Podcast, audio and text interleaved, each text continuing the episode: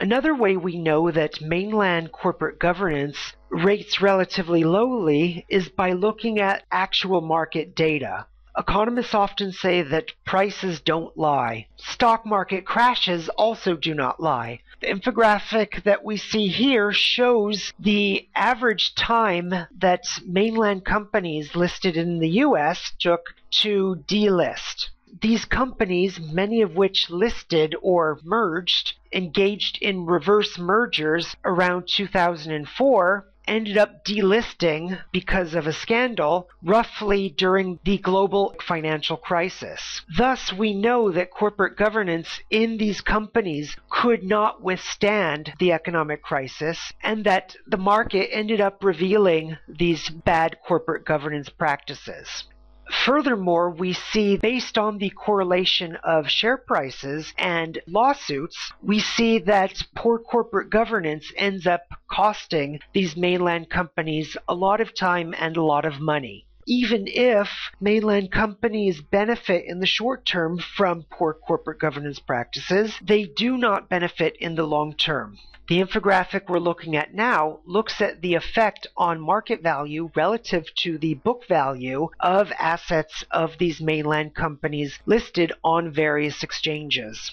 So as mainland companies list on the NASDAQ, we see their market value relative to their book value or relative to the value of what they paid for particular assets that value increased by more than a factor of two when they adopted the NASDAQ's corporate governance regulations. These market valuations increased slightly over two for listing on the American Stock Exchange and again adopting its corporate governance practices. Interestingly enough, when mainland companies delisted from a US exchange and then listed in Hong Kong, they saw a market valuation decline, strongly suggesting that corporate governance regulations, among others, are less coveted in Hong Kong than in the US. And indeed, many analysts have suggested that these market valuations show why Hong Kong corporate governance regulations do not serve companies as well as they do in the US.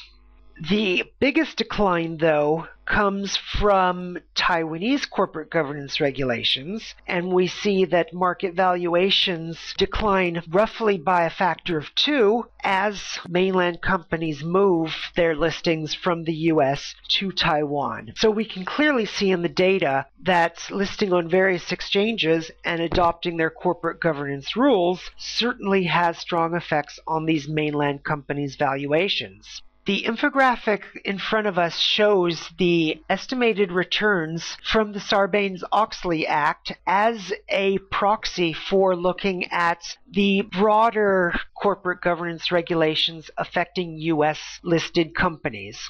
Each of these bars show the effect of Sarbanes-Oxley on value companies versus growth companies, small companies versus large, they show the effects of this regulation on risk premia and on excess returns.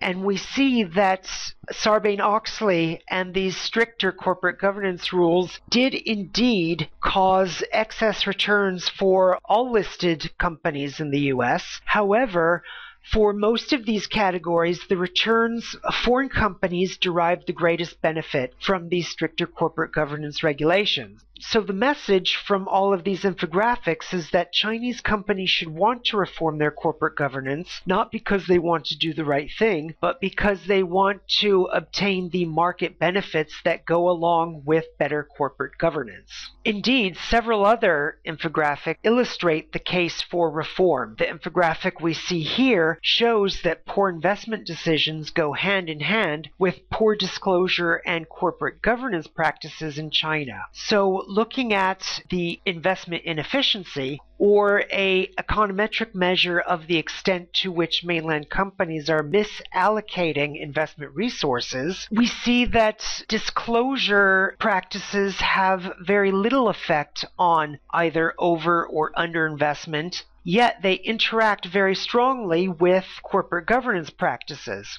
And indeed, we see that corporate governance practices themselves have strong effects on investment misallocation, particularly in causing mainland companies to underinvest. Indeed, for mainland companies with relatively high corporate governance scores, we see that these effects are mitigated. However, even these well ranking corporate governance companies exhibit some underinvestment.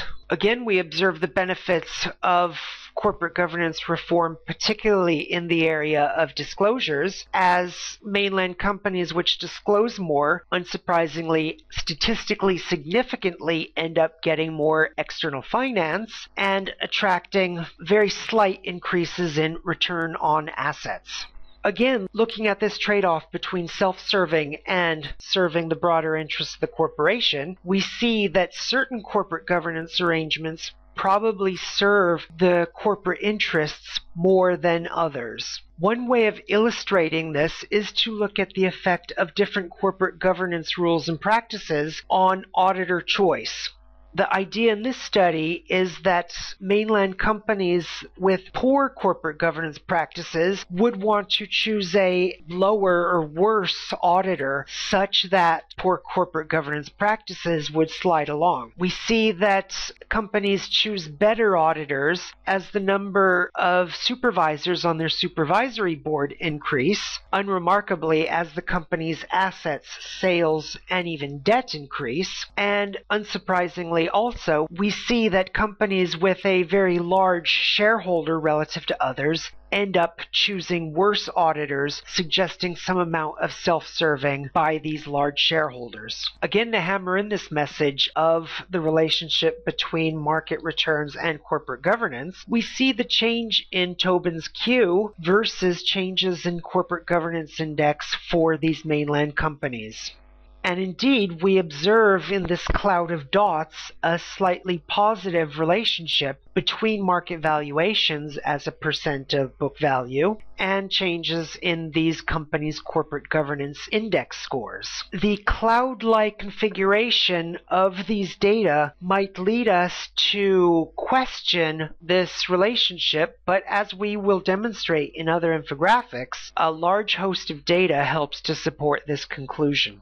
So, what overall benefit would better corporate governance give to mainland companies? In this infographic, we step back and we ask, well, if all mainland companies ratcheted up their corporate governance scores from the lowest to the highest on a five point scale in the case of this infographic, what would be the increase in market valuation for these companies? And we calculate in terms of the Tobin's Q of these companies and their current market valuations that better corporate governance rules for these firms would add roughly 2.7 trillion extra US dollars to their market capitalization. We'll show later that the likely increase is much less than this best case scenario, but nevertheless, we are dealing with a very large amount of money.